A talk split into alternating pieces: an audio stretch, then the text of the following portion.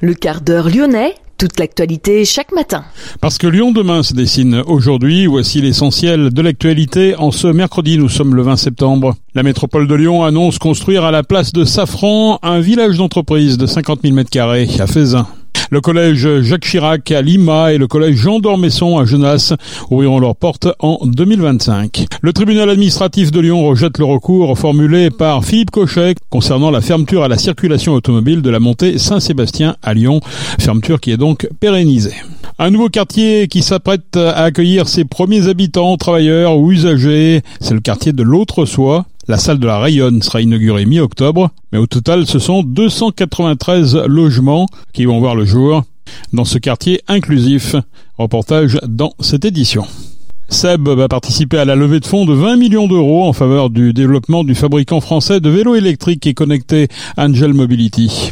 Et puis Partouche qui fête ses 50 ans. Lyon demain, le quart d'heure lyonnais, toute l'actualité chaque matin, Gérald de Bouchon. Bonjour à toutes, bonjour à tous. Safran devait investir 230 millions d'euros pour aboutir à l'ouverture d'une nouvelle usine à Faisin en 2024 avec plus de 200 emplois à la clé. Le Covid et l'évolution du prix du gaz et de l'électricité ont suspendu le projet, lequel est finalement abandonné ou plutôt reporté sans doute dans l'Ain. La métropole de Lyon annonce pour sa part construire à la place un village d'entreprise de 50 000 m2. Il aura vocation à promouvoir les logiques de sobriété, un espace industriel qui saura équilibrer activité industrielle et préserver la ressource écologique existante, précise la collectivité, pour qui ce village générera plus de 700 emplois. Le premier lot devrait être terminé à la fin de l'année 2026. Le collège Jacques Chirac à Lima et le collège Jean d'Ormesson à Genasse ouvriront leurs portes en 2025 sur le territoire du Rhône. Les deux futurs établissements s'inscrivent dans le cadre du plan collège 9 2025 du département. Ils seront réalisés par le groupement Léon Grosse, un investissement total de 70 millions d'euros, des constructions béton et bois et bas carbone, avec un chauffage par pompe à chaleur et des toitures susceptibles d'accueillir des panneaux photovoltaïques. À Lima, l'actuel collège Maurice Sutrio fera aussi l'objet de structuration. Le collège Jacques Chirac sera construit juste à côté. Des opposants ont déposé des recours dénonçant cette proximité. Les deux établissements vont accueillir au total quelques 1500 élèves. Le tribunal administratif de Lyon a rejeté le recours formulé par Philippe Cochet concernant la fermeture à la circulation automobile de la montée Saint-Sébastien à Lyon. Décision qui conforte la métropole dans sa volonté d'agir pour la sécurité des usagers de l'espace public et pour permettre de pérenniser un aménagement nécessaire et de bon sens, déclare en réaction Bruno Bernard. L'aménagement définitif sera finalisé dans le cadre du projet Presqu'île à vivre. Lyon demain, idée en partage. C'est un nouveau quartier qui s'apprête à accueillir ses premiers habitants, travailleurs ou usagers aux confins de Villeurbanne et Vaux-en-Velin. L'autre soi est un projet dont l'idée a germé au milieu des années 2010. Début des travaux en 2020. Trois ans plus tard, le projet est au milieu du guet. Un chantier de 3 hectares, fruit d'une réflexion entre plusieurs acteurs attachés à améliorer le quotidien des plus précaires. Cédric Van Stevendel, aujourd'hui maire de Villeurbanne, faisait partie de ces pionniers à l'époque en tant que directeur d'Est Métropole Habitat. On était quatre à l'époque. Benoît Jérôme Collera euh, et puis Richard Janin. Mais c'est vrai que j'ai un petit œil attentif sur ce projet-là, d'autant qu'il est à Villeurbanne et que maintenant j'occupe des fonctions un peu différentes. Moi, je suis très heureux de voir comment ce projet avance et de voir aussi euh, comment ce qu'on avait imaginé au départ, c'était de se dire euh, on fait un lieu où habiter, permettre d'habiter aux personnes les plus modestes, c'est une opportunité de développement pour le territoire et autour de cette intuition, il y a une salle de concert qui ouvre dans un mois avec 1000 places, il y a un parc de 2 hectares qui sera le premier parc municipal municipale autogérée euh, de Villeurbanne et je crois même de, France. Euh, le bâtiment historique a été euh, préservé, réhabilité, magnifié. Enfin, toutes celles et ceux qui visiteront le verront bien. Ça va accueillir des étudiants, ça va accueillir des femmes seules avec enfants. Voilà, donc je suis très heureux de voir que ce projet avance. C'est un projet qui a pris du temps. Hein. L'intuition, c'est 2014. On gagne l'appel d'offres européen en 2018 et cinq ans après les premières livraisons. Mais je crois que ce temps-là, il a été mis à profit aussi pour pas que ça soit quelque chose de plaqué sur ville, sur un quartier, et que ça soit vraiment quelque chose qui s'inscrive progressivement dans la durée. Euh, et ça, ça en fait une force importante pour ce projet. Alors c'était bien sur le papier, c'est bien dans la pierre, on voit, mais quelle est la condition aujourd'hui de la réussite? La condition de la réussite, c'est d'abord de se faire confiance avec les acteurs. Et là, on a une espèce d'alignement des planètes entre la métropole et pourtant à l'époque, euh, c'était pas tout rose tout le temps. Euh, et l'Europe qui nous a accompagnés, qui nous a fait confiance avec 5 millions d'euros en 2018 et qui a déclenché plein de soutiens soutien, et puis de faire avec au sens avec les habitants. Je rappelle que ce projet, les premières actions, c'était des salons de jardin où les habitants du quartier pouvaient venir s'inquiéter, dire mais est-ce que vous allez garder le bâtiment, est-ce que vous n'allez pas nous faire des trucs super hauts, qu'est-ce que vous allez mettre ici, enfin voilà, et puis de se servir aussi du meilleur de l'expérience de chacune et de chacun, que ce soit le CCO, les membres du GIE, la ville autrement. Donc le temps, se faire confiance et, ne pas être omnubilé par l'idée qu'on se fait du projet, mais plutôt de garder les intuitions euh, fidèlement et solidement, et puis après euh, laisser aussi euh, faire avec ce qui se passe. Vous avez dit tout à l'heure qu'il ne fallait pas que ce soit un quartier de bobo. Non, mais ça pourrait être le risque de se dire que c'est un lieu finalement à l'opposé de son nom, l'autre soi, et que ça devienne un lieu de l'entre-soi. Alors bien sûr, il y a celles et ceux qui vont habiter là, mais je voudrais pas qu'on donne l'image d'un lieu un peu hype, à la mode. Voilà, je veux que ça soit the place to be, mais the place to be pour tout le monde et pour toutes les catégories de population et que, y compris, c'est pour ça aussi qu'on est attentif sur le restaurant pour pas que ça soit des prix qui soient prohibitifs et qui sélectionnent. C'est pour ça qu'on est euh, attentif à ce que l'accès au parc soit le plus facile possible. Voilà, il faut que ça soit un lieu où euh, tous les Villeurbanais, mais un peu plus largement, même tous les habitants de la métropole, soient fiers et envie de venir et savent que là, ils vont vivre une expérience euh, de fraternité, de solidarité, parce que peut-être qu'on en a besoin aussi pour construire les villes de demain. Aujourd'hui, il y a de moins en moins de lieux qui proposent ça. C'est beaucoup des lieux d'expérience commerciale, individuelle. Voilà, faire l'expérience du gratuit ou du pas trop cher, c'est aussi des choses auxquelles on réfléchit. 293 logements, 23 000 mètres carrés de surface construite, une salle de concert de 1000 places, la rayonne, un parc autogéré, le tout pour un budget de 90 millions d'euros.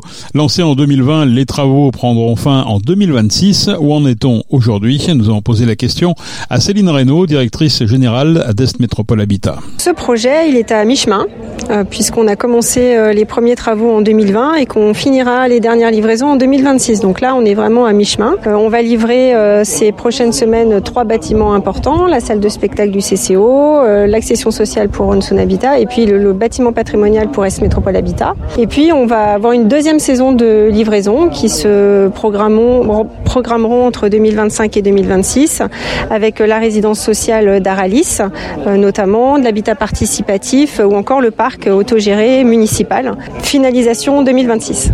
C'est quoi l'esprit général du, projet? C'est pas seulement de loger des gens dans des appartements Alors non, c'est un peu plus que ça. C'est de créer un bout de ville, comme on l'a noté, un hein, bout de ville, un morceau de ville euh, qui va regrouper l'ensemble des usages d'un quartier euh, de centre-ville. Euh, donc on a des fonctions de logement, on a de la fonction d'activité, on a une salle de spectacle. Voilà, donc on essaye de couvrir l'ensemble des fonctions et on essaye d'avoir des, dans l'esprit plutôt une orientation en dehors de la sphère privée, puisque par exemple hein, sur les logements, on a essentiellement du logement social ou qui, du logement abordable, pas de logement privé. Et puis sur l'activité économique aussi, on est orienté très fortement sur l'économie sociale et solidaire. Donc voilà, c'est vraiment ça l'esprit, c'est développer un morceau de ville euh, avec une visée publique, si je le formule comme ça. Qu'est-ce qui va créer du lien? C'est ça l'enjeu. Alors ce qui va créer du lien, c'est déjà le lien qu'on a créé d'ores et déjà, puisque ce projet de l'autre soi, il a été conçu dès le début comme euh, un projet euh, en lien avec le quartier. Donc le, le souhait, ça a été d'associer les habitants du quartier, du grand quartier de, la soie, mais aussi de faire venir euh, des euh, associations, faire venir de l'activité qui vont poursuivre leur activité dans d'autres bâtiments sur le sur le quartier.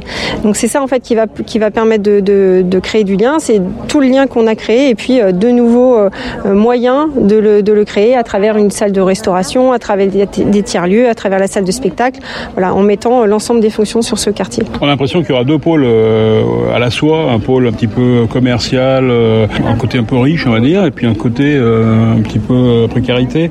Euh, il y aura des liens quand même entre ces deux parties? Alors les liens, ils sont, euh, ils existent déjà hein, aujourd'hui par la proximité déjà, puisqu'on est vraiment à quelques mètres, quelques centaines de mètres du pôle multimodal de, de Volassois. Donc les liens, ils existent déjà. Et puis l'idée, bien évidemment, c'est de pouvoir permettre aux habitants de ce quartier d'aller hein, sur le secteur de, de la soie, puisqu'il n'y a pas de commerce. C'est une, c'est une spéciale, enfin une, une particularité de ce site aussi, c'est qu'il n'y a pas d'activité commerciale. Il y a de l'activité économique mais qui n'est pas commerciale. Donc l'idée, bien évidemment, c'est que les habitants de ce quartier ils puissent se déplacer euh, sur euh, le quartier de la soie de manière plus, plus globale. Pour rappel, l'appellation L'autre soie fait référence à l'histoire du lieu. Le foyer Jeanne d'Arc accueillait les jeunes travailleuses de l'usine de textile Taz en 1926. Le salon de l'automobile de Lyon se tient du 28 septembre au 2 octobre. 50 marques seront présentes avec plus de 35 nouveaux véhicules, dont certaines en avant-première, comme le tout dernier Toyota CHR. Mais la marque japonaise présentera dans le même temps son dernier vélo cargo, preuve que les mobilités douces ont le vent en poupe. Le salon de l'automobile de Lyon présentera de nombreuses nouveautés avec des motorisations de plus en plus sobres et performantes, en particulier de nombreux modèles électriques ou hybrides. Seb va participer à une levée de fonds de quelques 20 millions d'euros en faveur du développement du fabricant français de vélos électriques et connectés Angel Mobility. Le groupe lyonnais détient déjà 10% du capital d'Angel Mobility depuis 2020. C'est d'ailleurs Seb qui fabrique dans son usine de Dijon les vélos de l'entreprise créée en 2019 par Marc Simoncini. Cette levée de fonds intervient alors qu'est annoncé le lancement d'un nouveau vélo créé en collaboration avec le groupe automobile allemand BMW et sa filiale britannique Mini, le Mini e-bike il sera disponible en deux couleurs et en édition limitée. Ces déclinaisons sont chacune produites à 1950 exemplaires numérotés. 1959, c'est une allusion à l'année de naissance de la marque Mini.